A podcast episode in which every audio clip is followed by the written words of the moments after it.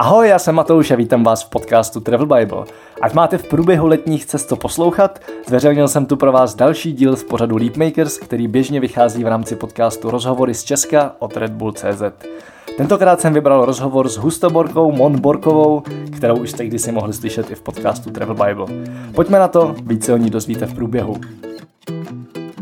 Ahoj, vítejte u podcastu Rozhovory z Česka od redbull.cz, kde právě posloucháte nový díl pořadu Leapmakers. V pořadu vás průběžně čekají rozhovory s dost zajímavými lidmi od bezdomovce přes ševce, muzikanta, blogery, drobné podnikatele až po hodně bohaté lidi. Chceme vám totiž ukázat, že k úspěchu a životní spokojenosti vede spousta různých cest. Fakt není potřeba hnát se za něčím, co vám vůbec nesedí a nenaplňuje vás. Hostem tohoto rozhovoru je Monika Borková, kterou můžete znát taky jako I'm on the road, třeba z Facebooku. Pro mě to je taková novodobá hypízačka, která si dost suverénně jde za tím, co zrovna cítí jako správný. Vaří, cestuje, sbírá zkušenosti s prací na farmách a když to jde, dost si užívá života. Už jste ji mohli před nějakou dobou slyšet v podcastu Travel Bible, tentokrát jsme se ale dostali i na jiný, dost necestovatelský témata a bavilo mě to snad ještě víc než minule. Jinak já jsem Matouš Vinč, mimo jiné autor Travel Bible, cestovatel, fotograf a publicista. Podcast uvádím s kolegou a skvělým kamarádem Mikim Škodou, který ho můžete znát třeba jako zakladatele závodu Low Cost Race a pracujeme spolu na projektech v rámci platformy Leapmakers. Jeden z nich jsou třeba přednášky, co nás naučilo cestování a podnikání, který děláme pro středoškoláky. Pokud sami ještě studujete a chtěli byste nás na svoji škole, mrkněte na leapmakers.cz lomeno školy a napište nám, rádi přijedem. Ještě než se do toho pustíme, chtěl bych za podporu Leapmakers poděkovat Red Bullu, bez kterého by tyhle rozhovory nikdy nevznikly. Speciální poděkování patří i karlínskému coworkingu Port, kde jsme podcast natáčeli. No aby vám neutekly další díly, přihlašte si odběr kanálu Rozhovory z Česka ve kterýkoliv aplikaci, kde posloucháte svý podcasty, ať jsou to Apple Podcast, Stitcher, Pocketcast, Overcast, je to jedno. Případně odebírejte kanál Leapmakers na YouTube. A teď už pojďme k rozhovoru. Čau lidi, vítám vás u dnešního natáčení podcastu. Já jsem Miky. Já jsem Matouš, čau. A vítáme tady Mon Borkovou, která dneska přišla si s náma popovídat. Uh, můžete ji znát pravděpodobně z jejího blogu uh, Amanda Road. Přesně tak. A případně se dozvíme v průběhu podcastu ještě o nějakých dalších věcech na tebe. Schválně co práskneš. Ale mám na tebe první zahřívací otázku. Zajímá mě, uh, za co jsi v poslední době nejvíc vděčná. Wow. Uh... Tak v poslední době jsem asi nejvíc vděčná za to, že jsem se konečně po hodně dlouhé době zvládla obklopit lidma, se kterými nemusím řešit žádné drama, ne? Jako kromě toho, teda, co se týká tak v práci občas, tak momentálně a moji kamarádi a rodina, tak, tak všechno je takové na té správné vlně. Nemusím nikde nic řešit, žádné drama, co se kde děje. Všechno je takové jako super zaběhlé a vím, že tady mám prostě lidi, na které se můžu vždycky obrátit. Hezky, hmm, to je pěkný. Hmm?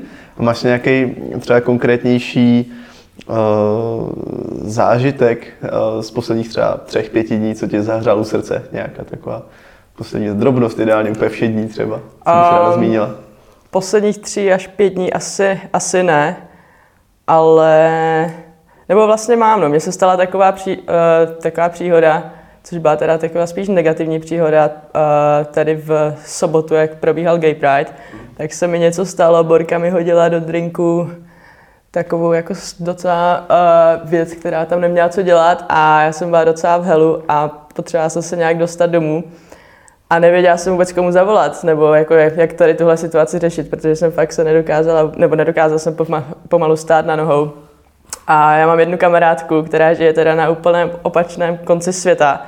Uh, jmenuje se Mel, je to moje nejlepší kamarádka v Kanadě a já vím, že prostě když jsou tři ráno, takže ji můžu prostě kdykoliv zavolat, jakákoliv denní doba.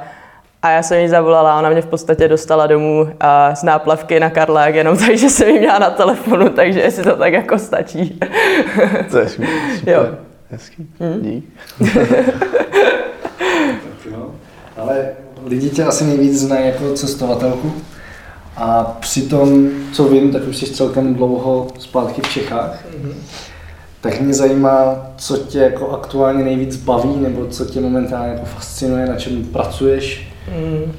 Tak teďka momentálně pracuji v Praze jako kuchařka. Já jsem teda vůbec neplánovala ani to, že zůstanu v Praze tak dlouho. Já jsem tady plánovala zůstat třeba 3-4 měsíce, ale mě tady strašně vyhovuje ten životní styl, jako já dokážu říct, že Praha je jedna z nejlepších míst, kde jsem kdy žila, co se týče jako sociálního využití a tak.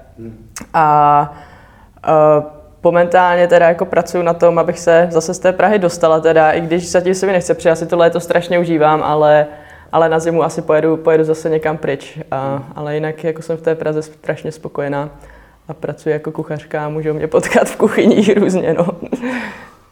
Ty jsi byla naposled? Naposledy jsem byla na Islandu v květnu a dobrovolničit, rodit jehňata, jezdím tam už, to, byl, to byla moje třetí sezóna, co jsem byla rodit jehňata. No. Teď to docela sleduju, takže tohle zrovna vím a, a jako fascinuje mě, že fakt dobrovolně jezdíš pomáhat na nějakou farmu docela daleko odsud jenom proto, abyste mohla rodit jehňata a vždycky se z toho emočně sesypat, jako, to je rok, rok Je to rohočí, no. Já mě to taky samotnou překvapuje, protože já když jsem tam měla poprvé, tak uh, já jsem v podstatě vůbec nevěděla, do čeho jdu. Uh, ono to bylo tak, že já jsem se potřebovala dostat z Anglie do Kanady co nejlevněji a ono nejlevnější letenky byly přes Island, tak říkám, tak když už na tom Islandu budu, tak tam udělám aspoň něco užitečného a přijat tak jako hodně dobrovolničím různě po světě.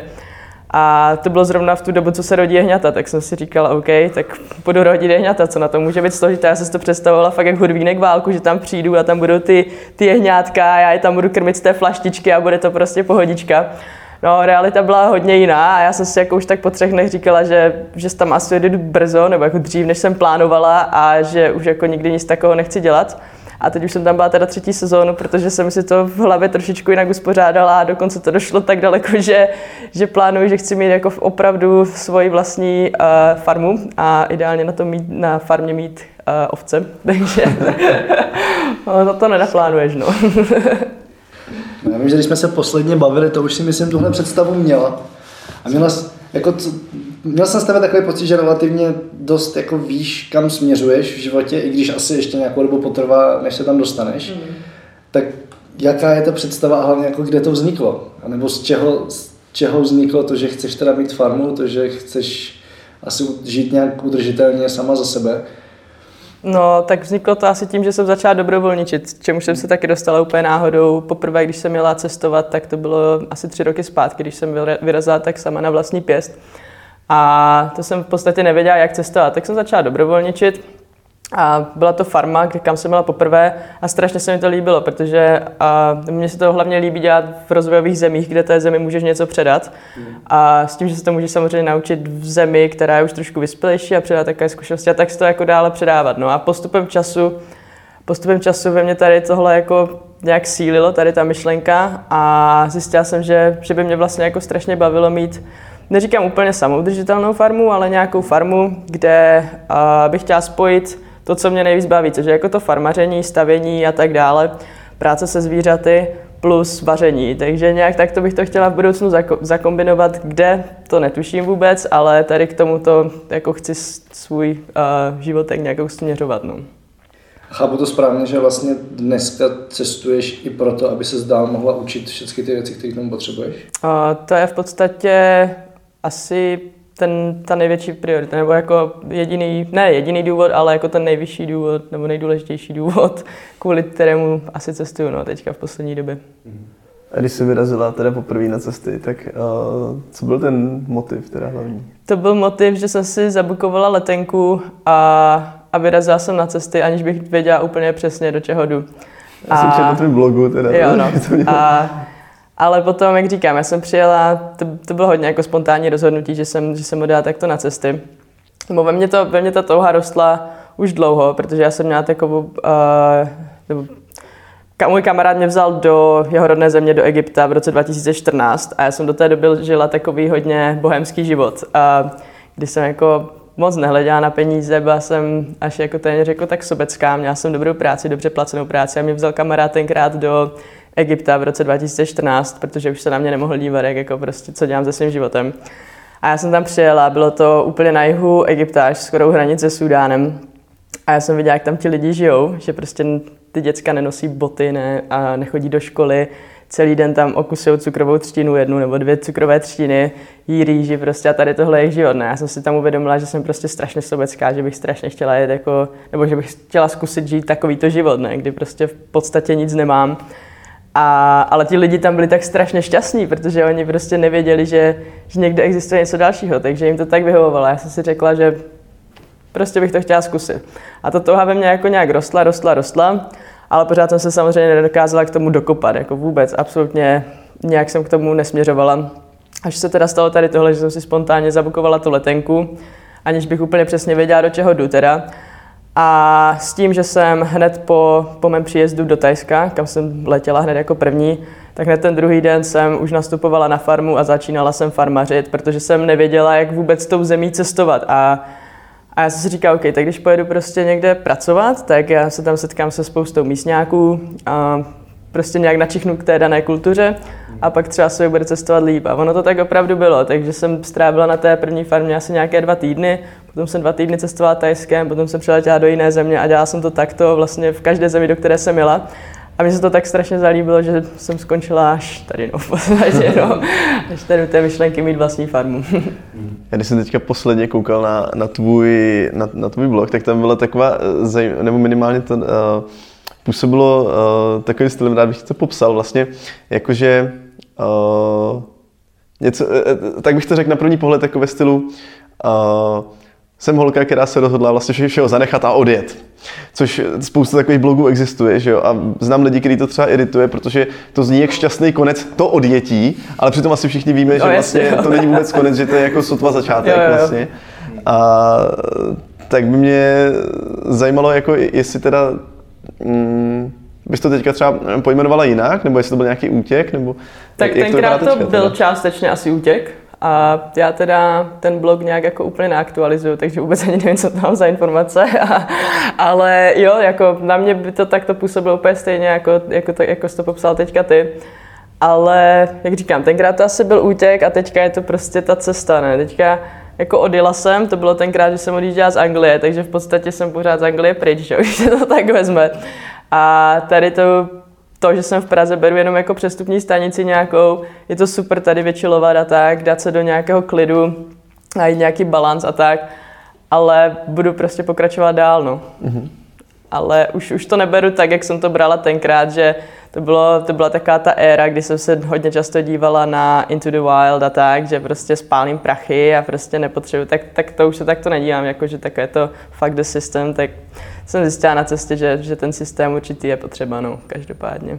No, já se tě pak možná právě na ten systém ještě později zeptám, ale, ale o, vlastně teda, mm, chápu to správně, že, že jako taková ta tendence jako neřešit peníze vlastně třeba ideálně ani nemít nebo tak, tak ty jsi teda dobrala k něčemu asi jinému průběhu, předpokládám? Uh, no já když jsem odjížděla, tak jsem peníze neměla skoro žádné našetřené, protože to bylo docela dost narychlo, jak jsem musela odjet a musela jsem se ještě očkovat, co jsem se, o, což jsem se očkovala v Anglii, kde to stojí nějaké peníze a tak. Takže když jsem odjížděla do té Azie, tak jsem fakt jako nějak moc peněz neměla. A jako snažila jsem se všechno držet tak low cost a bylo to fakt vyloženě jenom kvůli tomu, že jsem asi musela, ne? Ale mně se to potom jako fakt začalo líbit, že jsem přišla i na to jako stopování, přišla jsem k tomu dobrovolničení, co jsem za to strašně ráda, protože kdybych měla peníze, tak se na všechno dívám strašně jinak, ne? Protože proč bych jako dobrovolničila, když bych měla peníze? Proč bych stopovala? Jako to, jako, takže jsem na jednu stranu ráda, že mě to tady k tomuto přivedlo a potom, když jsem tyhle věci dělala, tak to nebylo vůbec kvůli tomu, že jsem ty peníze neměla, ale bylo to, protože už jsem to prostě chtěla dělat, protože jsem to tak cítila, že je to tak správné, že tak to mám cestovat. No. I když jsem třeba měla potom už víc peněz, tak pořád jsem to chtěla takto dělat, a protože mě to naplňovalo úplně nějak jinak, než když si zabukuješ noc v pětihvězdičkovém hotelu, že jo. Máš pocit, že to je dlouhodobě udržitelný není. cestovat takhle? Není. Proč ne? Já si myslím, že to není uh, dlouhodobě udržitelné, jako, nebo definuj dlouhodobě, že jo, jako, tak já myslím, let. V rámci, v rámci let asi jako jo, ale v rámci třeba desetiletí nebo jako dekád, tak, tak si nemyslím, že to je udržitelné. Každý člověk se vyvíjí a každý člověk mění prostě pohled úplně na všechno, co se děje v jeho životě. Prostě když jeden den vidíš něco takhle, tak za pár let se na to budeš dívat úplně jinak a všechno si v životě přehodnotíš. A to je správné, jako na tom není vůbec nic špatného, prostě přiznat si, že, že už prostě třeba nechceš stopovat, i když to dělal předtím a lidi tě s tím mají spojené. Prostě přiznat to, že už prostě nechceš stopovat, protože ti to nedává to, co, to, co ti to dávalo předtím. A, takže já myslím, že každý člověk se vyvíjí uh, nějakým směrem a že prostě by měl dělat to, jak to cítí, jako, no, ne jenom kvůli tomu, že někdo od něho něco očekává. Ono, jako takováhle proměna těch názorů, nebo spíš vývoj, si myslím, že je hodně i jako umocněný u lidí, co cestují, protože vlastně sbírají informace o tom, jak, jako pohled na život od z různých kultur a tak, že, že možná i to cestování jako takový tě nutí uh, přehodnocovat ty věci rychleji, než to dělají jiní lidi, že jo. No to jako asi, asi zůstanou určitě, asi no. doma, že jo. No to jo, no. Um. Takový dobrý urychlovač. Ale já půjdu od cestování úplně pryč, protože je to nuda, že jo? ne, tak jako my jsme se spolu už o cestování párkrát bavili, mimo jiné, a mě vlastně zajímá tě poznat z trošku jiné strany. A zároveň tenhle podcast není o cestování, když to budeme pravděpodobně vysílat i na Travel Bible, který by měl být o cestování, ale vlastně poslední dobou taky není. Takže. Mm-hmm. a, a pojďme úplně zpátky, mě totiž hrozně zajímá, čím si chtěla být jako malá. No, dejme tomu, asi, asi ne úplně ve školce někde, ale takový ten věk, kdy už si začínáš trošku uvědomovat, jak svět funguje, ale pořád máš takový ty naivní představy, což může být, nevím, u někoho první stupeň základky, u někoho možná druhý. Čím si chtěla být? Tak to já vůbec nevím. Nebo já jsem teda tenkrát už vůbec nevěděla, protože a, já si pamatuju, že moje mamka mi před pár lety ukazovala nějaký taky ten dopis, jak píšete v první třídě, nebo tak, jako, čím byste chtěli být a tam bylo, že bych chtěla být kuchařka, ne? A mě to jako strašně potěšilo. Já jsem si to ani jako nějak nepamatovala, že jsem si to tenkrát vůbec přála. A, a pak já si pamatuju, když jsem se měla rozhodovat jako v té, v té deváté třídě, kam jít dál, tak já jsem prostě vůbec nevěděla, co chci v životě dělat. Ale vůbec. Já myslím, že jako je strašně velká zodpovědnost dát člověku, který mu je 15 let, a jako takové to no, takovou tu povinnost rozhodnout se, co dál, ne? Protože jako co, když uděláš ten špatný krok, ty čtyři roky na té střední už nevrátíš. A já jsem se tady tohoto docela bála už v té době. A nechtěla jsem jít zase na druhou stranu na Gimple, což mi bylo jako hodně nabízeno, že by to byla taková ta zlatá střední cesta. Tak jsem šla teda na ekonomku, kam šlo nejvíc holek.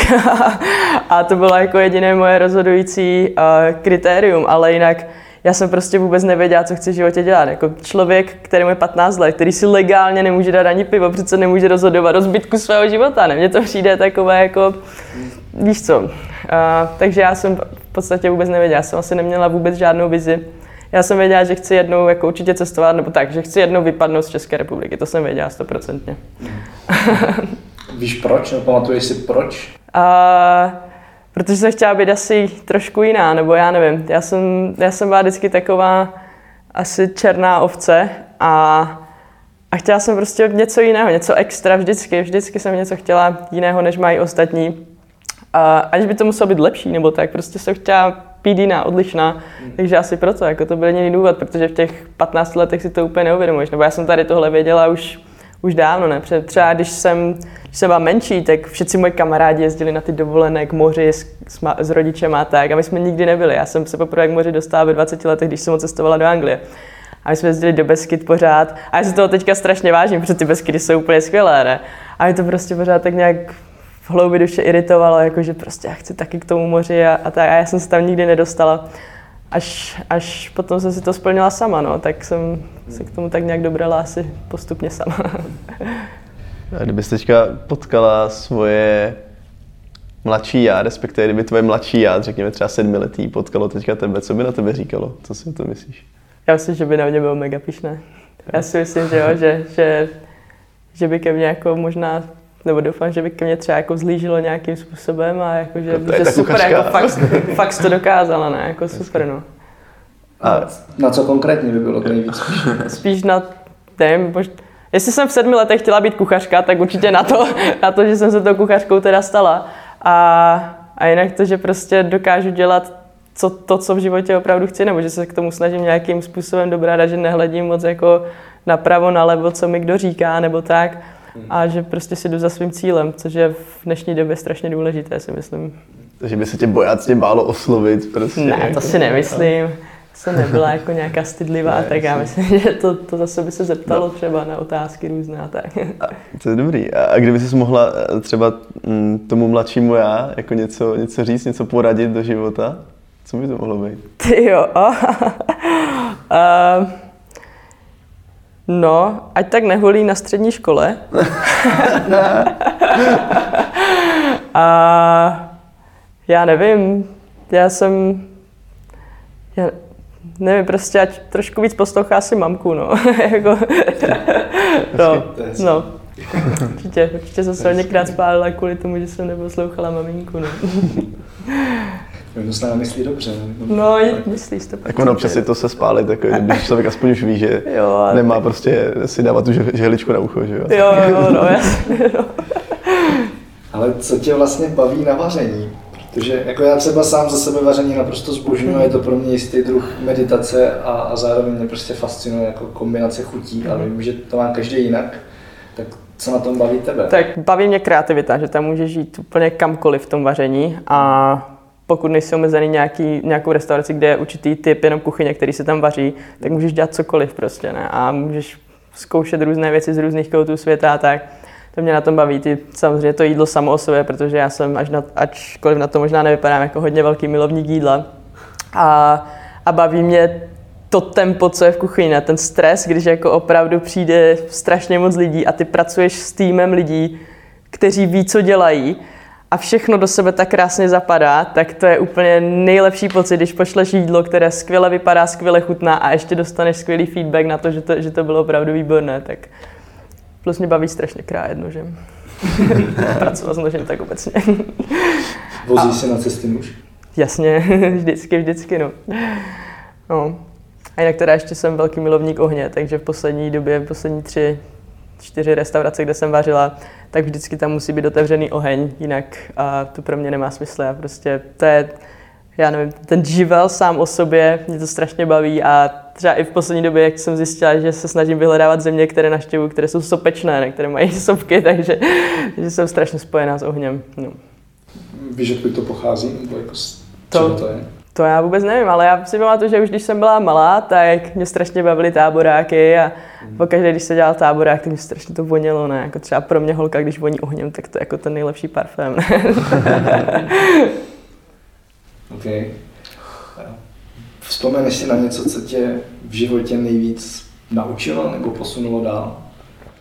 Chápu, že já se na jednu stranu to bude cestování, ale spíš něco Co mě posunulo dál, jako nějaký hmm. zážitek nebo tak? Hmm. Nebo zkušenost. Zkušenost, tak to bylo, když jsem měla, já jsem se v 18 zamilovala strašně do jedné holky a my jsme spolu byli 15, uh, eh, sorry, 5 let. Hmm. A potom jsme se rozhodli vzít a ono to nakonec neklaplo. A jsme se teda vzali a potom to neklaplo. A to byla nejlepší životní zkušenost mého života. To, čím jsem si prošla tenkrát, bylo něco, co bych nechtěla nikdy opakovat. Bylo to to nejhorší období mého života a teď jsem za to strašně vděčná, protože kdyby se tenkrát to nestalo, to byl prostě zlom v mém životě, kdy úplně celý život se mi obrátil na ruby a já jsem se rozhodla dělat v životě jenom to, co mě baví od té chvíle. Překonat strachy, kterých jsem se do té doby bála a a vyloženě se věnovat jenom sama sobě, dát sebe na první místo a neohlí, ne jako úplně sobecky to nemyslím, jako neohlížet se na někoho jiného, ale prostě konečně se sama věnovat sobě a jít si za svými cíly a že jsem se nemusela už jako na nikoho vlastně ohlížet nebo tak, jako že bych měla pos- vedle sebe pořád někoho a tak. Takže tohle mě posunulo stoprocentně nejdál. No. Jako to byl ten zlom v mém životě. To... Hmm. Hmm. Co, co to třeba bylo za strachy? Jsi zmiňovala jako překonat své strachy, tak jaký to byly? Tak třeba, když zmíním, tak strach z výšek. Já jsem se strašně bála vždycky výšek a řekla jsem si, tak já prostě zkusím jít na stěnu, ne? A jako v mojí rodině děda hodně lozil, brácha hodně lozí, takže se to ode mě až jako téměř očekávalo, že někdy začnu třeba lozit a já jsem se vždycky strašně bála výšek, jako kdybys mě tady postavil na ten stolek, tak já bych prostě na to nevylezla. A říkám, OK. A já jsem se rozhodla jít tenkrát na bouldrovku přímo a že to zkusím bez lana a říkala jsem si, hele, prostě když spadneš, jako nebylo to tak vysoko, ale prostě byla jsem tam jenom já a musela jsem se spolehat jenom sama na sebe, nebyl tam ani nikdo jiný, na koho bych se musela spolehat, aby mě jistil. A říká se si, ale když spadneš, tak si zlomíš tu ruku sama prostě, takže se snaž kurva a, a udělej to. No a tak to jsem třeba začala lozit, překonala jsem strach z výšek, neříkám, že jsem teďka s tím úplně OK, ale, ale nějak jsem na tom zapracovala. No. To je hezký. Hmm. já mám otázku hodně osobní a nikdy jsem se ještě tady na takovou otázku nikoho neptal, protože vím, to je tetování. A já třeba sám teďka uvažuji jako o svém prvním tetování. Ale protože... tak já jsem teďka začala tetovat, tak kdyby Fakt? Dal... Mm-hmm. Tak o tom ještě tak tady mám dobře. jako první hezky, hezky, ok, dík. Pokecáme ještě po podcastu. no ale ne, tak jako no, vidím spoustu lidí, kteří třeba by v životě nechtěli tetování, a nebo pak jsou ty, kteří teda jako strašně dlouho promýšlejí teda to svoje první, třeba včetně mě, že jo. A tak mě zajímá, jestli si, jako si na ten proces toho přemýšlení nad tím prvním tetováním. No to ne, to jsem první tetování si nechala udělat, když mi bylo 15, protože jsem chtěla strašně tetování a nikdo ho nikde neměl, jako všichni moji vrstevníci, nebo nikdo z mojich vrstevníků neměl tetování, tak jsem si řekla, tak já ho musím mít tak jsem šla na tetování, mám z toho jako takovou krásnou růžičku. Úplně mega cool tetování, byla jsem tenkrát hrozně cool a před pár lety jsem si říkala, ty tak na to dělá, říkám, ty že bych si to nechala přetetovat, je to prostě trapné, ne, mít tak růžička. A pak jsem si uvědomila, hele, to je část mě, ne, jako jak pokaždé se na to podívám, tak se začnu chlámat, jaký jsem byla debil v 15 letech, takže prostě jsem za to ráda, že jsem to udělala a bude mi to do konce života připomínat, prostě, že jsem byla také tele v 15, co potřebovala mít růžičku, ne. A kam jsi to směřoval dál, tu otázku? Mě potom zajímá, protože vzhledem k tomu, že vždycky to první tetování minimálně ten člověk má pocit, že, že to jako má nějaký hluboký věznění, že to pro ně něco znamená, tak teďka jich máš vlastně po celém těle hromady, nebo minimálně z toho, co vidět jako na, na, na kameře, pro ty, co koukají na YouTube, teda, tak uh, by mě zajímalo, jestli teda teďka všechny dohromady skládají teda nějaký, nějaký obraz o tobě, nebo jestli prostě opravdu každý to... má úplně zvlášť věznění. Hmm. Tak uh, dohromady určitě, jako když se podíváš na moje tělo, tak určitě dohromady něco o mě nebo vyjadřují. A taky ten proces toho, jako jak jsem přešla třeba z růžičky tady na tohle, je prostě úplně strašně zajímavý, že jak jsem se sama vyvíjela. Ale taky zároveň každé z, to, z těch tetování má pro mě jiný význam, jakože sám osob, samo o sobě. No. A takže snaží se tím jakoby eh, něco sdělit spíš ostatním nebo spíš sobě? Ne, to je, to je vyloženě jako pro mě. Pro a, to je moje tělo a já tady tohle tělo budu na sobě nosit prostě do konce života. Já třeba tím, že cestuju, tak si nemůžu v pokojičku nebo do pokojičku koupit prostě obraz za, za 10 tisíc, protože se budu za půl roku zase stěhovat, ne? Tak, tak prostě když vím, že je někde nějaký super tater, jako třeba tady tenhle, co jsem si nechávala dělat tohle tetování v Londýně, tak proč si ten obraz nenosit na sebe, když pro mě něco znamená, že jo? Takže to je takový tvoje vlastní soukromý umělecký Přesně dílo. tak, vlastně. no. As, asi jo, no. Hmm. Ještě závěr, ty jsi tady zmiňovala, že máš na noze souřadnice nejoblíbenějšího místa na světě, který už nejdou přečíst. tak mě jenom zajímá, jaký to je místo, jak jsi dospěla k tomu, že fakt je nejoblíbenější. Uh, váže se k tomu taková jedna super příhoda s jednou nejmenovanou holkou v Kanadě za úplňkové noci krásné v Kanadě a to prostě a jako nebudu zmiňovat, kde to je, protože to by tam potom chodil každý. Takže prostě jsem tam zažila jednu z nejlep, nebo možná je nejlepší noc mého života a v Kanadě. Kdo tě v životě nejvíc naučil, jak bys měla vzít člověka? Nebo kdo je největší vzor, jako nemusíš ho znát ani osobně? Hmm. Největší vzor. Ty jo, to je, to je docela složitá otázka tady tohle, protože já mám těch vzorů jako víc z různých, jako v pohodě. z různých důvodů. A... Mě stejně zajímají ty důvody, protože ty lidi znát nebudu, že jo? Takže klidně, klidně řekni víc lidí. To jako... Já teďka nevím úplně, jak tu otázku pojmout, jako kam to chci směřovat, protože to bychom se mohli do toho strašně moc zamotat. A, a rozhodně mě nejvíc ovlivnil a když jsem stopovala, nebo ovlivnila, když jsem stopovala po Kanadě tenkrát a jela jsem z východu na západ a čirou náhodou jsem neměla v podstatě kde zůstat jednu noc. Bylo úplně strašné počasí a mě se tenkrát ujal jeden indián tam, jako jeden aboriginec a jsem s ním strávila noc u něho doma a, a ten člověk mi dal asi, asi úplně nejvíc v mém životě, co se týče takového toho duchovna nebo toho vnitřního já. Doteďka jsme v kontaktu, kdykoliv cokoliv potřebuju, tak vím, že se můžu na ně obrátit a ten, mi, ten mě nasměřoval jako tím správným směrem, no, já bych řekla. A to je asi můj největší, největší vzor, největší guru takový, no. Hm. Okay. Napadá tě, napadá tě teda ještě někdo další, když to říkala víc lidí? Uh, napadají mě jako spíš moji jako kamarádi, protože já jsem fakt, já nechci prostě zmiňovat nějaké celebrity, které jsem nepoznala osobně. Samozřejmě k něm jako nějakým způsobem vzhlížím nebo tak za to, co dělají. A ale jinak jako spíš to jsou takový lidi, které jsem sama osobně potkala, kteří, se kterými si dokážu prostě pokecat takto, kteří mi předají nebo kteří jedou na také té stejné vlně a spíš než mě jako někam, na, já nevím, jak to teďka úplně vyjádřit, že mě prostě podpoří v tom, co já dělám, spíš než já bych vzlížila k někomu, že potřebuju někde něco jako, já si jedu tak hodně sama za sebe teďka, jako ty poslední roky a vždycky se snažím mít podle nějakých jako hranic, nebo mít nějaké hranice, nějaké zásady v mém životě a potom, když potkám nějakého člověka, který se řídí těmi zá, jako zásadami jako já, tak si řeknu, wow, to kliklo prostě a to, to, to, to je super člověk. A spíš se snažím trávit s takovými lidmi ten život a navzájem se inspirovat třeba a sdílet si zážitky. To je pro mě asi mnohem cenější, než zlížet nějaké celebritě, kterou jsem nikdy nepoznal, nebo nějaké osobě. Já to chápu, jako já to mám hmm. dost podobně a, a za mě třeba jeden z těch lidí, kteří vlastně mě obrovsky inspirují a někam posouvají, tak je Adam Marčan, který většinou to, co dělá, tak je to, že se velmi dobře ptá a máme to tak jako vzájemně, že to není mm-hmm. jenom jako, že on by byl nějaký guru, ale vím, že prostě vzájemně jsme schopni se dohloubky bavit o velmi zajímavých tématech, mm-hmm. protože jsme, říkáš, jsme na stejné vlně, máme stejné si hodnoty a on je vždycky schopný se prostě zeptat, takže to nedoživí ho, že mě donutí přemýšlet nad tím, čeho Přesně. se vlastně bojím většinou. Že?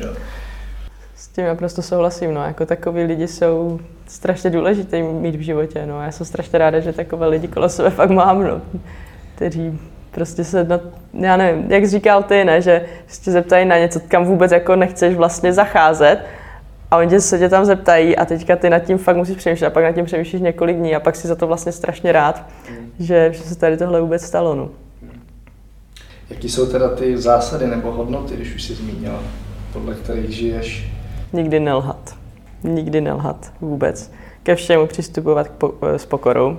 A tady tohle jsou asi dvě nejzásadnější jako hodnoty a prostě od toho se odvíjí pak jako další hodnoty, které mám. Nikdy nikomu záměrně neublížit prostě a pokud se nejedná teda o, víš co, když se někde přicmrcneš v nějaké bitky nebo tak, ale, ale jako tak to být na sebe hodně, já teďka budu znít jako strašný hippík asi, no, ale prostě být k druhým lidem hodný a oni ti potom vyšlo úplně to samé, že jo, jako fakt, fakt je na tom něco, že když jako, nebo něco je na té karmě, ne? že když se k někomu nějak chováš, tak ona ti to prostě vrátí úplně stejně. A já se snažím a prostě dělat všechno tak, abych tu karmu měla, měla dobrou, ale hlavně nelhat a ke všemu přistupovat s pokorou a potom jde všechno snad. Z čeho ta pokora vychází?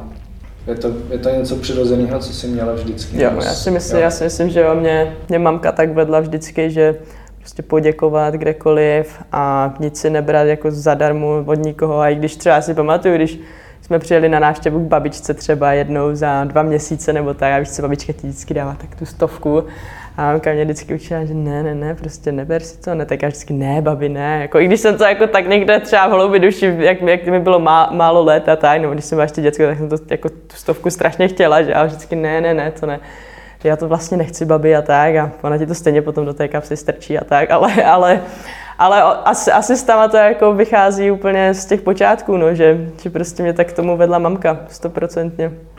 No. Takže si přece jenom poslouchala něčem. Tak to asi jako něčem, jo, no. Já se chci zeptat, možná se i k tomu cestování vrátím, ačkoliv to asi je obecnější otázka, ale uh, určitě se zažila spoustu krizí, a mě by zajímalo, co tě drží, když se ti nedaří, nebo když prostě se věci podělávají. Prostě, že musím jít dál, ne? Jako, že tam, jako, já jsem to říkala už, uh, už kdysi, že jako ono občas se všechno se sype tak, že já fakt padnu tou držkou na, na na chodník a prostě úplně si to roz, rozflákám celý obličej a tak a zůstanu tam ležet a ono to není zbabilost, ne, prostě fakt jednou za čas si lehnout a úplně všechno vzdát a nechce se ti nic dělat v životě a tak. A, a ono tady tohle není zbabilost, a zbabilost je zůstat tam ležet jako dlouho a prostě vzdát celý ten život a nechtít do toho života, nebo ne, ani neočeká do toho života nic dál, protože se ti něco v životě pokazilo. Uh. A, a, tak, a prostě najít v sobě tu sílu, vstát a, a jít dál, to je prostě to nejdůležitější, co, co si musíš uvědomit, i když to jako občas sakra bolí a, a takových, takových okamžiků v mém životě bylo hodně, ale vždycky, vždycky jsem se posunula někam dál, vždycky prostě se to vybalancuje, ne? Jak tam dopadneš. Teda tu, kde tu sílu hledáš, kde ji sbíráš? Tak záleží, v jaké situaci se nacházíš, že jo? Tak pokud si třeba na té cestě někde a uvedu, uvedu příklad, ne? Když jsem byla když jsem stopovala Kanadou, tak jsem měla jednu z nejhorších jízd mého života, kdy, kdy mi fakt jako šlo o frňák docela. A já jsem uh, se z toho auta dokázala dostat, byla to hodně nepříjemná zkušenost a dostala jsem se z toho auta, ale ten člověk mě nechal stát úplně mimo jakoukoliv civilizaci uprostřed kanadských lesů, kde byly prostě grizzly medvědi a, a pumy a tak. Já, to bylo mu, moje poprvé jako vůbec v takové oblasti, kde se tady tahle zvířata nachází. A já jsem tak jako pochodovala, ono ještě pršelo ten den a já jsem neměla žádné teplé oblečení a fakt to na mě padlo a já jsem fakt padla na ty kolena i s tou krosnou a začala jsem brečet. A brečel jsem dobrých pár minut a pak jsem se prostě, pak jsem si řekla, jako co tady dokážu, když jako budu brečet, ne? Jako, jak se z tadyka dostanu. Jako tady nepřijde prostě kamarádka, nepoklepe tě na rameno, neřekne ti, pojď, to dáme spolu. Ne, tam jsem prostě byla sama a věděla jsem, že prostě když to neudělám já, tak to za mě neudělá nikdo jiný. To je takový ten vnitřní pocit, který si musíš uvědomit, který tam musíš najít. A, a to nakonec vstaneš a jdeš dál a je to v pohodě, ne? Jako, nebo je to v pohodě. Do, dost dokážeš se přesto jako nějakým způsobem přehoupnout a, a nakonec, když na to vzpomínáš, tak, tak si uvědomíš, že vlastně v ten moment byl úplně strašně silný člověk, asi na sebe pišný, ne, tak to zpětně, že jsi to vůbec dokázal, protože jsem mohla tam jako zůstat stát a nějakým způsobem zavolat taxíka, nebo já nevím, no, když to bylo úplně, úplně mimo, ale víš, jak jakože, no.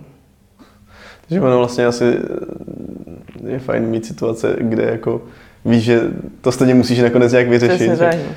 To je vlastně dobrý jako takový situace vyhledávat občas. Jako. No, jako vyhledávat. Jak ne, tak já, já, já tady myslím to, nemyslím, nemyslím, že by bylo, že člověk byl masochista prostě, ale, ale spíš, uh, spíš, že jako jsou prostředí, kde to, kde máš možnost si oskoušet jako sam, sama sebe v těch extrémních situacích, kde ti jako nezbývá, než to vyřešit vlastně. Přesně tak. No. To možná zmínila i s tím jako překonáváním strachu, mm-hmm. že jo? Mm-hmm. Prostě sama si řekneš, dobré, tak půjdu na stěnu a když spadnu, jako... tak jsem to byla sama, no jasně. No. ale jako nemůžeš, že jo? to jako prostě... jasně, no, to je, to je takové, jako, že padneš pořád do toho polštáře, že jo, ale, ale pořád tam něco ti hrozí, pořád jako něco překonáváš, co jsi neudělal nikdy předtím, že jo. Hm. Ale kdyby někdo chtěl vyrazit do světa podobným způsobem jako ty, tak co by mělo dělat jako první krok? Jako první krok? Hmm. Myslíš úplně od začátku? Jako... Úplně od začátku hmm, dát výpověď v práci, úplně spontánně dát výpověď v práci, protože pak se od toho všechno odvíjí jako ostatní. A já třeba jako strašně můžu doporučit se ožrat a zabukovat si jenom tak z prdele někam letenku, protože to je jako fakt sranda.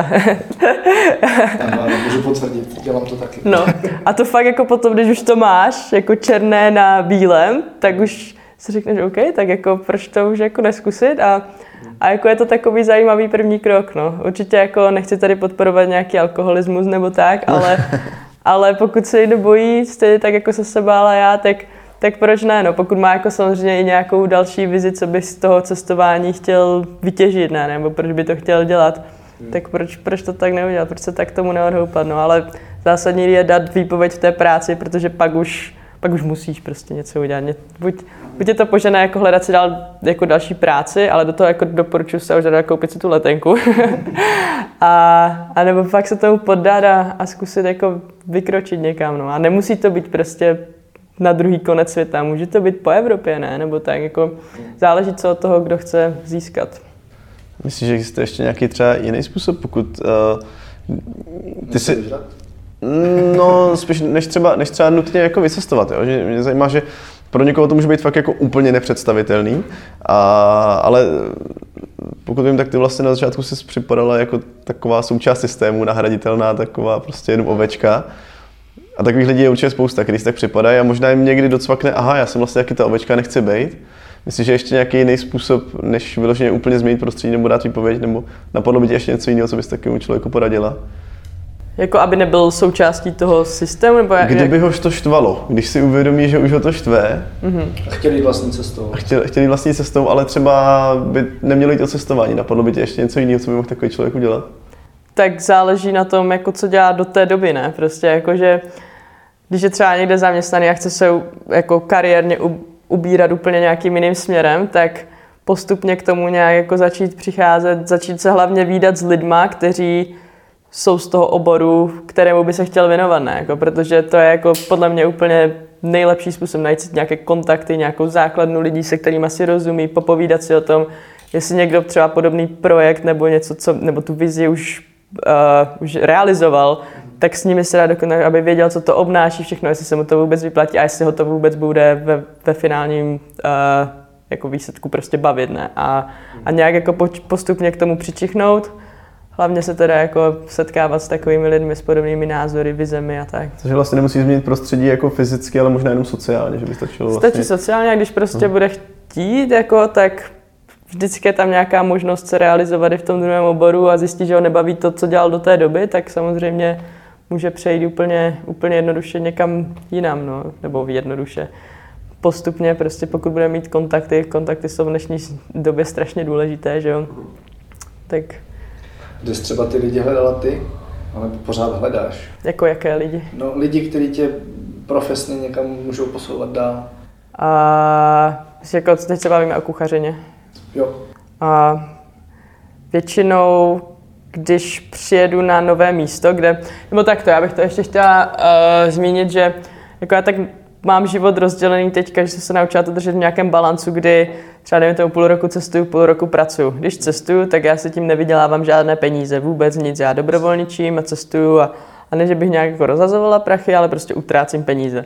A potom je ta práce, kdy vím, že si potřebuji ty peníze nějaké vydělat, takže se na chvíli někde usadím, třeba dejme tomu na toho půl roku, ale nechci většinou dělat jenom tak někde v nějaké restauraci.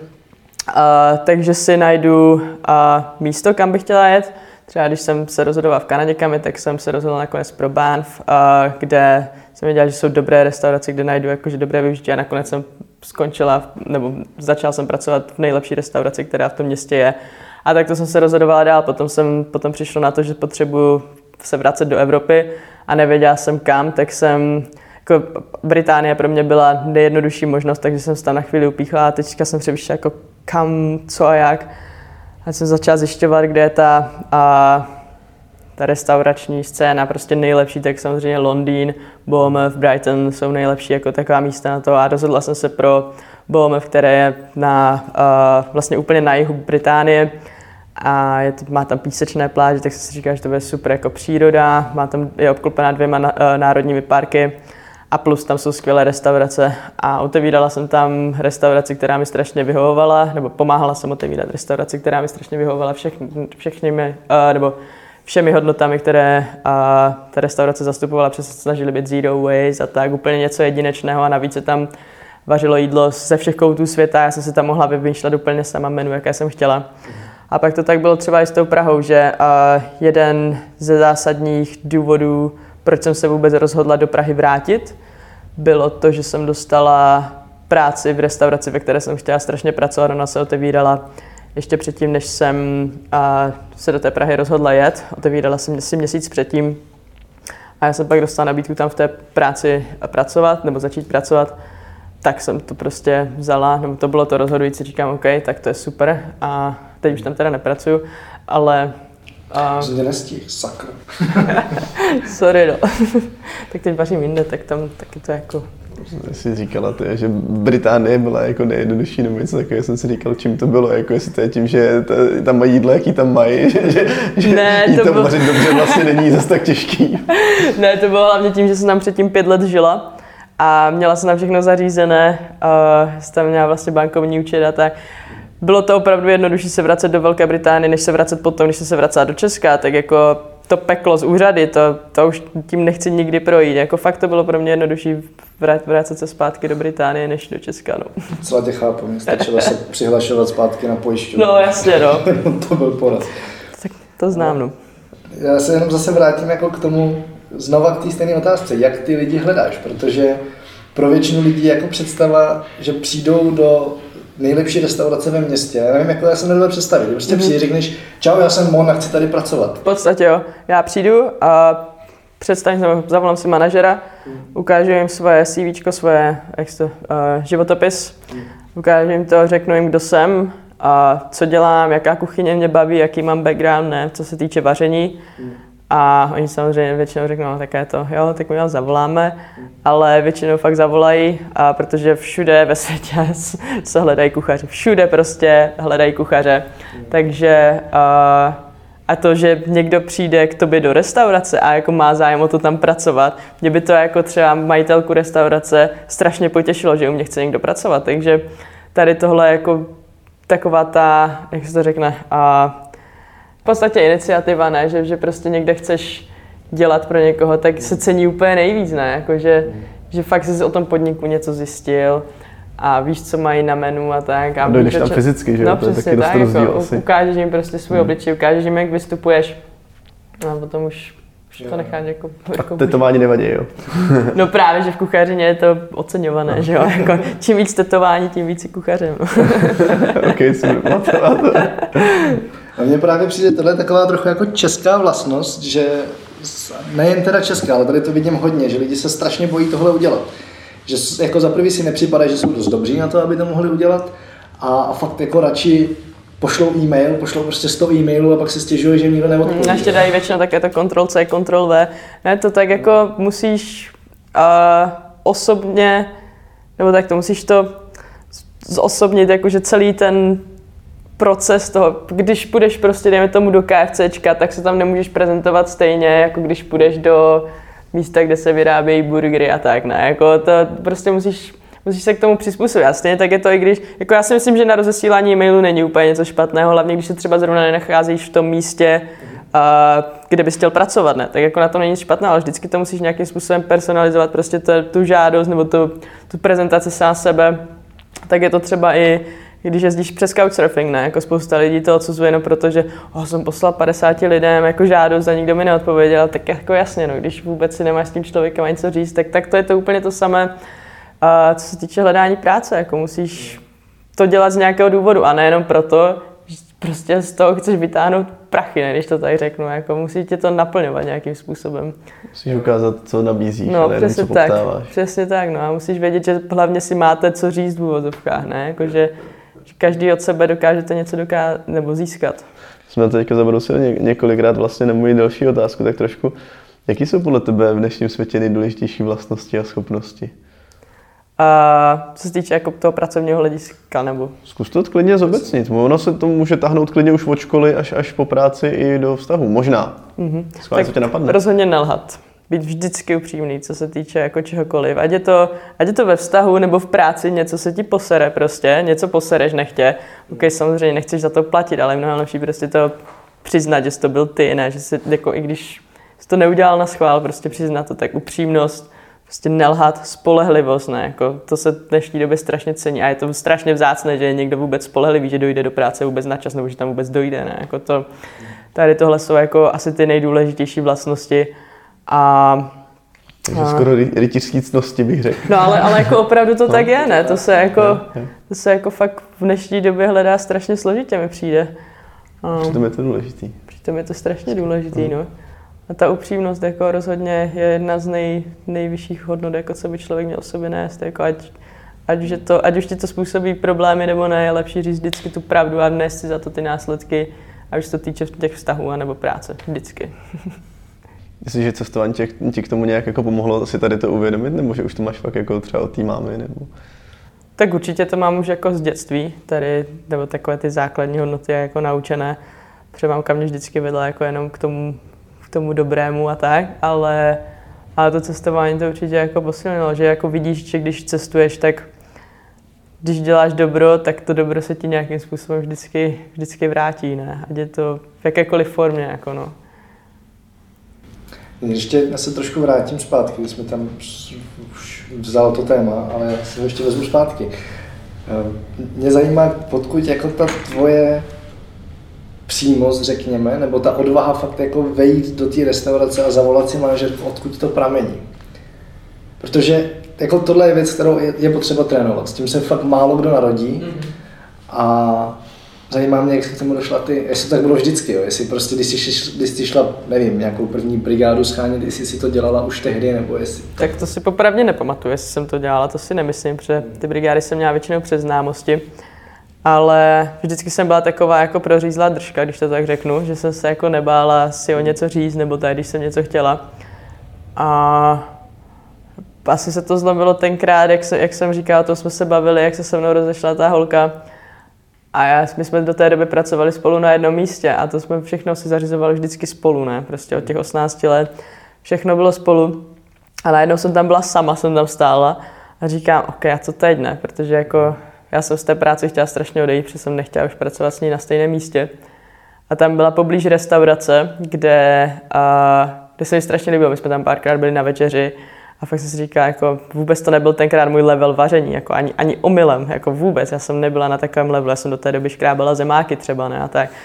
A říkám, tak jako zkusím napsat e-mail, aspoň na zaučím, tak si napsal e-mail, že, jako, že jsem tam byla párkrát na večeři, že se mi strašně líbilo, jakým způsobem tam vaří, a, nebo co tam vaří a jestli nějaká šance, že bych mohla prostě přijít na zkoušku a že jako přiznala jsem, že prostě jsem tady takovou tu kuchyni nikdy nevařila, ale že bych si to chtěla strašně učit.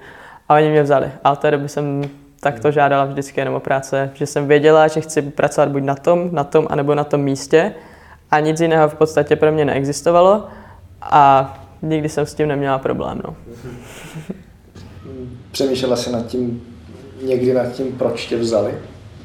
Co si, co si jim jako třeba nabídla, nebo jak, jakým způsobem jsi s nima komunikovala, že tě vlastně vzali když si sama tušila, že na tu pozici asi úplně jako nemáš? Protože jsem se chtěla učit a to jako spousta lidí teďka v dnešní době jako nechce fakt. Když jako třeba dostudují tu kuchařinu, pokud se budeme bavit tady o tomto, hmm. tak tu kuchařinu studovali většinou jenom kvůli tomu, že nevěděli, kam jít na střední a tak a vlastně ta kuchařina vůbec nebaví, ale teďka nemají vůbec na výběr, co dál jako dělat, takže stejně musí do té restaurace, ale ale vůbec je to nezajímá, nechcou se učit a jsou to prostě, jako spousta lidí jsou jako lemplové ne, v dnešní době. Ale já jsem se chtěla učit, já jsem se v tom chtěla zdokonalovat. A, a já myslím, že tady tohle bylo zásadní, že, že prostě tady tohle ocenili a když mě potom viděli třeba na té zkoušce, když jsem tam byla na tu zkouškovou směnu, tak zkušební směnu, tak že fakt jako prostě jsem nepostával někde v koutě, nechodila jsem na cígo prostě každých 20 minut, ne, nebo tak. A že jsem se fakt chtěla učit a tak, tak to je to asi pořád že já se vždycky chci někam posouvat. Prostě. I teďka momentálně nějaké zaměstnání mám, tak se chci pořád učit něčemu novému. A, takže to asi.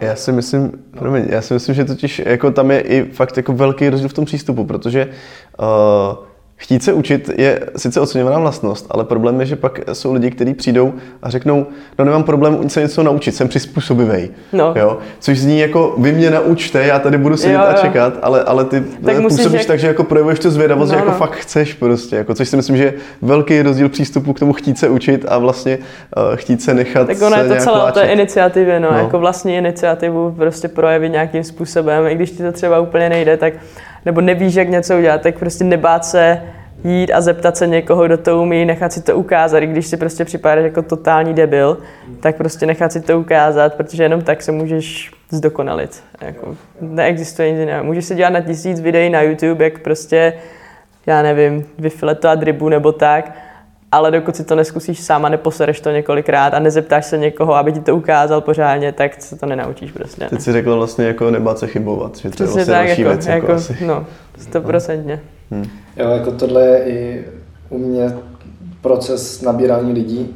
Když jsme teď scháněli kohokoliv do Travel Bible, tak to vždycky bylo o tom, že jsem sice jim zadával nějaký zkušební úkol, ale vůbec mě nezajímal výsledek, mě prostě zajímalo, jakým způsobem se k němu dostali. Mm-hmm a přesně tam bylo tohle, jako pokud sami nejdřív zkusili sami za sebe, co jako umí, pak zkusili sami hledat, jak na to a když to nenašli, tak se zeptali.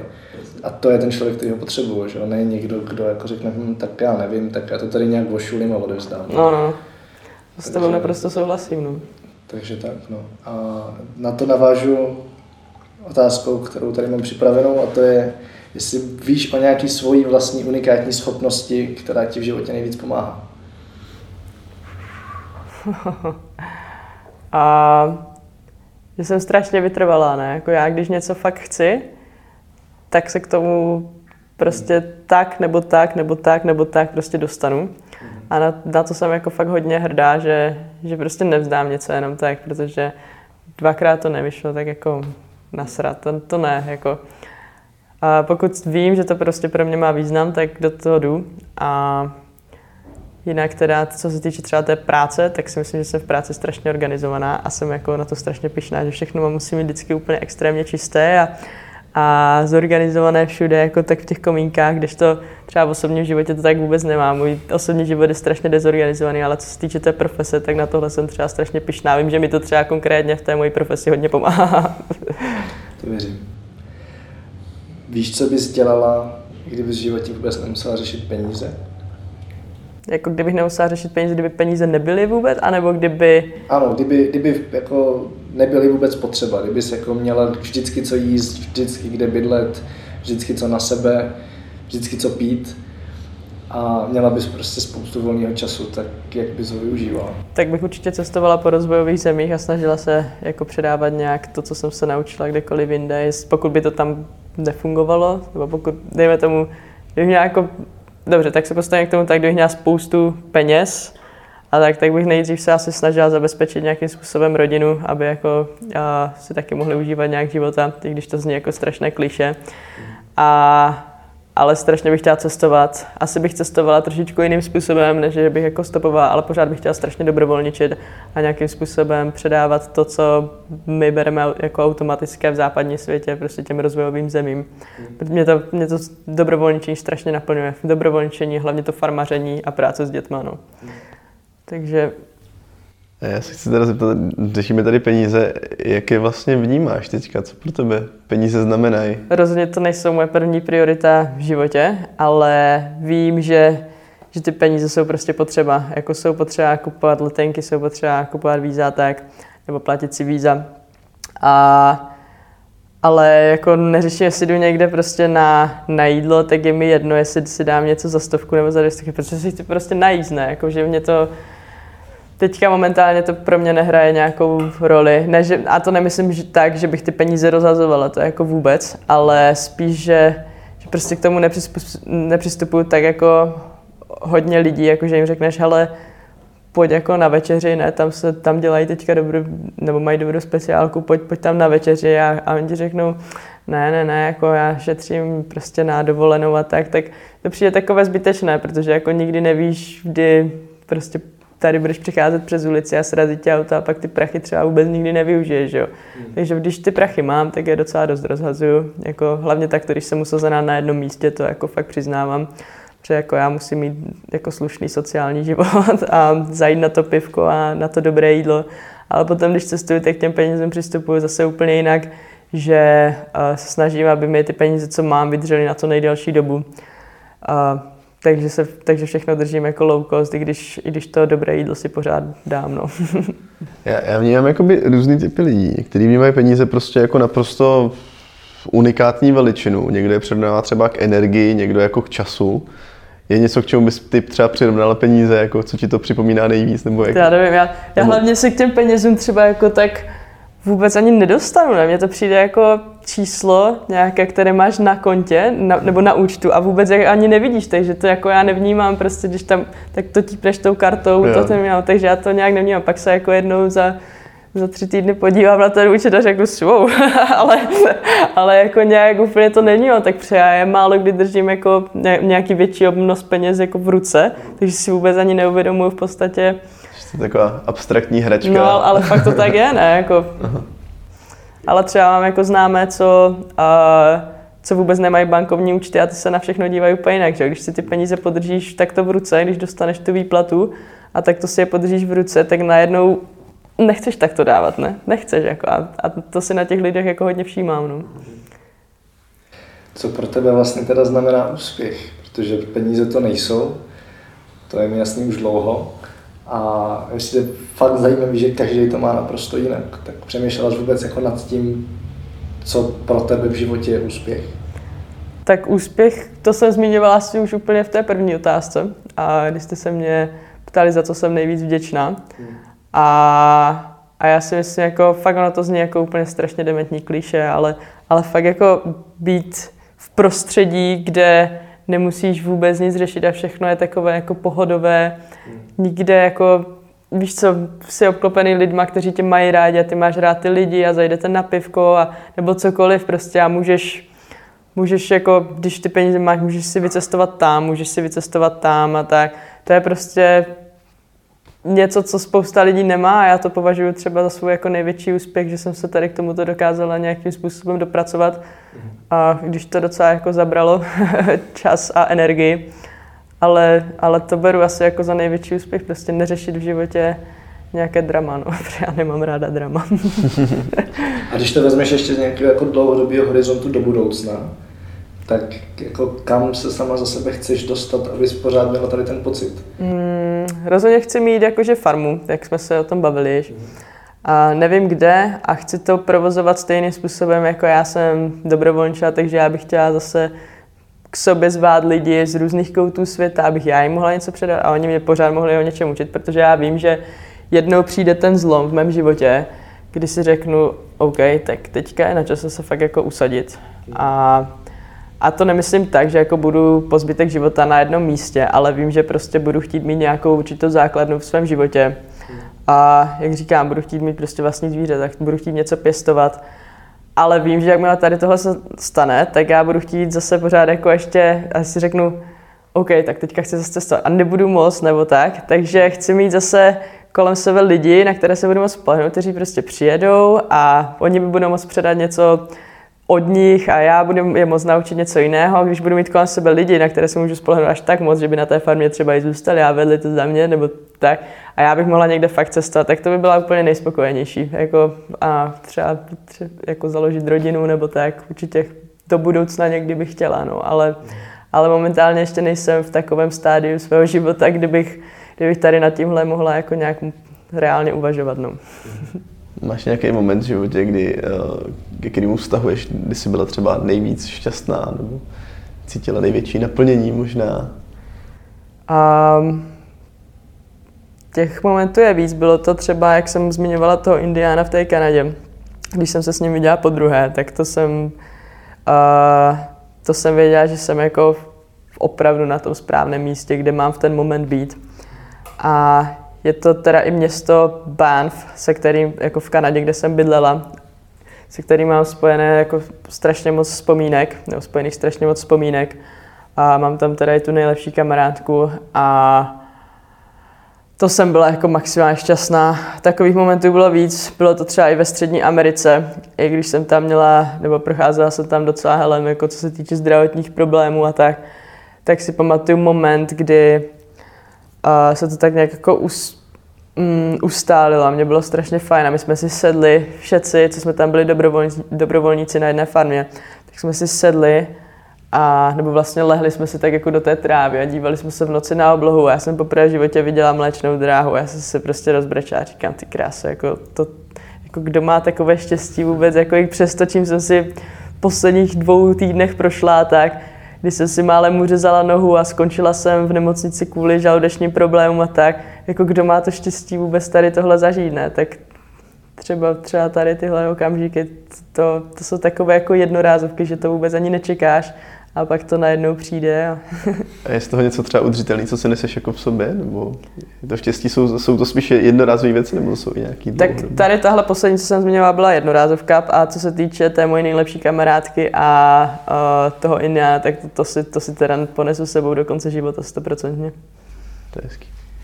Co pro tebe znamená svoboda? Vůbec, když se řekne to slovo, co se ti jako vybaví a jakou roli to hraje v tom životě?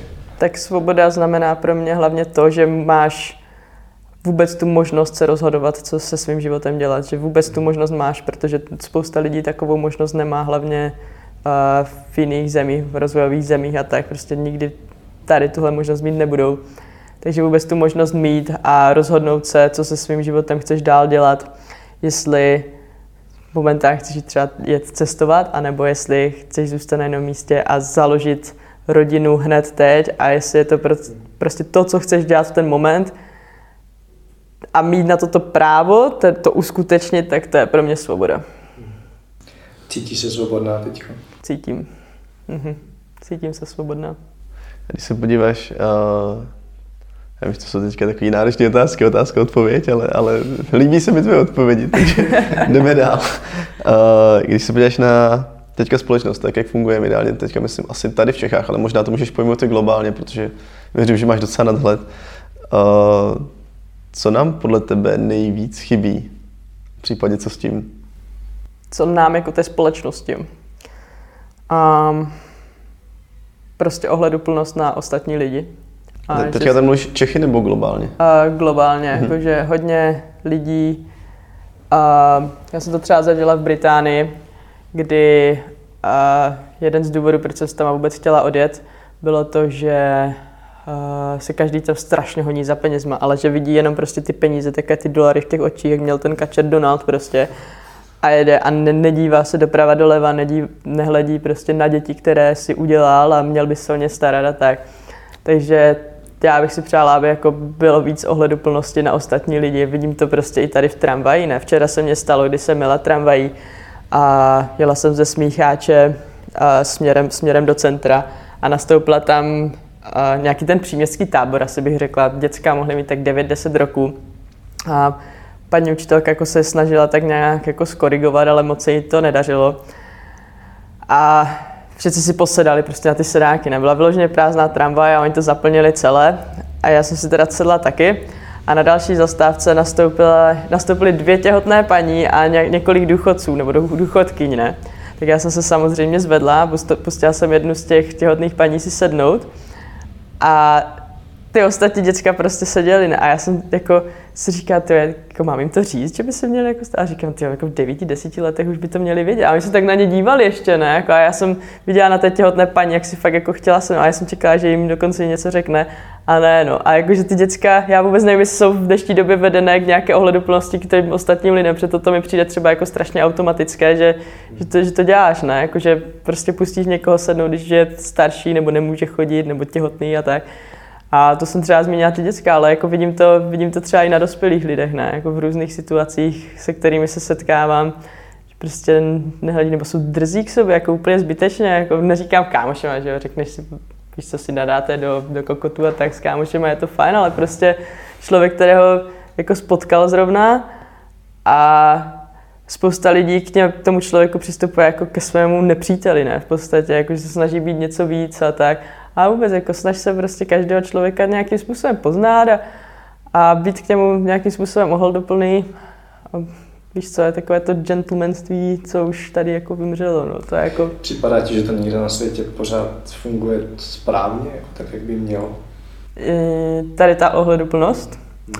Hmm. Mm, jako některé národy si strašně váží třeba těch žen, jakože vždycky je pro ně žena, žena na prvním místě a vždycky pustí sednout a, a když se žena zvedne od stolu, tak se zvedne celý stůl nebo ten pán minimálně a tak. A, ale a pak, pak jsou samozřejmě národy, jako je, jako je Kanada, kdy, kdy šlápneš někomu na nohu nechtě a on se ti omluví sám, že jo? tak to je úplně, úplně jiný jako, uh, jako takový ten level ohleduplnosti už, ale ale jo, já myslím, že to funguje v, jiný, nebo v některých částech světa líp, než třeba tady u nás v Česku. No. Že v Česku jako pořád ti lidi jsou takový, nemyslím tady konkrétně v Praze asi, protože v Praze je to hodně uh, multikulturní, a, a, ale pořád tady přemýšlíme trošičku jinak, než, než třeba v jiných zemích. Neříkám, jestli je to správné nebo špatné, nebo tak, ale je to jiné. No. Ono možná u těch dětí ještě tam je jako dost potřeba to té výchově vybalancovat, protože Protože oni no právě, na jednu jako, stranu učit kohleduplnosti, nějak... na druhou stranu ty děti jsou pořád vedený rodičema k tomu, když něco chceš, musí si o to říct, musí se prosadit, tak možná, že to děcko jenom čekalo, že ta paní, kdyby si chtěla no, sednout, tak si o to řekne, nebo já nevím. Já nevím, no právě, no, to, je, to je jako takové, že, že nevíš, ale jako v devíti, deseti letech jako máš nějaký rozum, ne? Jako, že, že vidíš, že jako dokážeš přemýšlet nad tím, to já jsem věděla, že prostě, Slušnost. jako jo no, jako, když vládnou ovládat smartphone, tak dokážou prostě pustit jako těhotnou paní, těžko říct to. paní sednou, ne, já nevím, je to přijde takové, jo no. Ale co tě v dohledné době- čeká? Co teď chystáš? Mm, tak teďka jdu na dva týdny do Kanady, navštívit kamarády, trošku pohajkovat a tak. A pak mě čeká na podzim zase jako série pár přednášek tady po Česku, co se týče cestování. A, a pak nevím, no, pak, pak mě čekají narozeniny 11. ledna a to většinou podnikám něco jako a, trošičku většího a takže bych možná chtěla tou dobou odjet z Česka zase, pokud se mi do té doby podaří něco našetřit a, a vůbec zjistit, kterým směrem se chci dál jako ubírat. No. Jaký máš nějakou otázku? Za mě, já jsem spokojený. Jo, tak já mám, to. já mám svoji poslední oblíbenou, kterou si už ode mě jednou dostala, tak mě zajímá, jestli bude stejná odpověď. Já si teda nepamatuju tu odpověď z minula, takže, Se nepamatuju ani tu otázku. uvidíme. Ale ta otázka je postavená na tom, že kdyby se teď smazalo úplně všechno, co si kdy napsala, řekla, i tady v tom rozhovoru řekla, a měla bys možnost světu sdělit nebo předat jednu jedinou myšlenku, tak co by to bylo? Prostě se nebát udělat první krok. Nikdy v životě, jako, ať se to týká toho, že se ti líbí nějaká holka, tak jdi za ní oslovit, poprosi o číslo nebo tak. Pokud to nevíde, tak to nevíde, ale prostě udělej ten první krok k něčemu, co chceš v životě zrealizovat. Neboj se toho, posereš to milionkrát, prostě posereš to, ale jdi si za tím svým cílem prostě do té doby, dokud nikomu nebudeš ubližovat nějak záměrně nebo nespůsobíš nějakou újmu někomu, tak prostě jdi si za tím svým cílem a neboj se toho, že ješ prostě kurva jenom jednou. A všetci skončíme na úplně stejném místě. To, jako teďka máš takové rozmezí mezi, mezi tím, kdy se narodil a kdy umřeš, kdy to můžeš vyplnit, potom už prostě nic nebude, takže to prostě naplň úplně, co nejvíc můžeš. Co ti pomáhá ten první krok udělat, když se fakt bojíš? A alkohol. ne. ne. Uh, taková ta vize, že tam, že víš, proč to děláš, nebo jako, že, že tam bude ten vysněný cíl v podstatě, no. Jako záleží na to, čeho se to týká, ale, ale musíš tam vidět něco dál. Víš, že půjdeš přes milion překážek a bude to strašně složité, ale na konci tě čeká přesně to, co chceš a tomu se dostaneš, pokud budeš jako persistentní, pokud budeš opravdu to chtít, toho dosáhnout, tak se k tomu dostaneš. Dřív nebo později. Tleská se na závěr. Tak děkujeme moc za rozhovor. No já taky moc děkuji, kluci. Líbilo? Dejte odběr podcastu Rozhovory z Česka od Red Bull CZ na kterékoliv platformě, kde posloucháte své podcasty a poslechněte si i další díly pořadu Leapmakers. No a koukněte taky na náš nový projekt X Challenge. Vydali jsme apku s pravidelnými výzvami a checkpointy po Česku a chystáme i letní akci X Challenge, která navazuje na Low Cost Race. 10 dní, maximálně 2,5 tisíce korun na osobu, 100 checkpointů po celé Evropě, každodenní bláznivé výzvy jako třeba stopnout si vrtulník, 24 hodin nemluvit nebo pozvat milionáře na pivo a hlavně nespočet zážitků a setkání, na které účastníci jen tak nezapomenou. Jestli chcete vyrazit, registrace běží do 23. července na xchallenge.cz. Zatím čau, cestujte a těším se v příštím dílu naslyšenou. Tento podcast sponzorují božstva. A je jí hodně. Travel Bůh, Ježíš, Buddha, Shiva s Višnou, Alák s Akbarem, Dayak, Batak, Torea, Asmat, Adonis, Apollo, Krteček, Artemis, Athena, Dionysus, Ferdam, Ravenec, Eos, Hermiona, Poseidon, Batman, Serena, Zeus, Indiana Jones, Loki, Thor celá ta sebranka ze severu. Díky. Travel Bible je prostě boží. Ať si cestovatel začátečník nebo pokročilý, najdeš v ní hromadu typů, díky kterým bude tvoje chuť vyrazit posílena, volný čas prodloužen a náklady sníženy na minimum. Amen. E, teda letadlo. Co se v Travel Bible dočteš? Spoustu věcí. Třeba, že potřebuješ výrazně méně peněz, než se říká, a že už je asi i máš. Kde a jak sehnat ty nejlevnější letenky, kde bydlet a jíst, aby peníze na 14 dní pohodlně pokryly víc než měsíc. Jaké uzavřít pojištění, aby se nikdy nedostal do maléru. Jaký vybrat účet a kartu, abys nemusel za výběry v zahraničí platit ani korunu. Zjistíš, jak chytře využít vlastní bydlení, komu svěřit psa, nebo jak uschovat své věci zatímco budeš na cestě. Přesvědčíme tě, že nemusíš hned končit v práci a přesto můžeš cestovat několik měsíců. Uvidíš, že můžeš jet sám a přitom se tak necítit. Naučíš se, jak putovat klidně půl roku s jedním baťohem, nebo jak všechno dostat jen do příručního zavazadla. Ukážeme ti taky, jak a kde si zahraničí přivydělat, jak psát cestovatelský blog, nebo jak pracovat na dálku. To všechno a ještě mnohem více dočteš v knize. Ještě si tu? Tak šup na travelbible.cz, travelbible.cz a potkáme se na cestách, protože cestování je prostě boží. boží.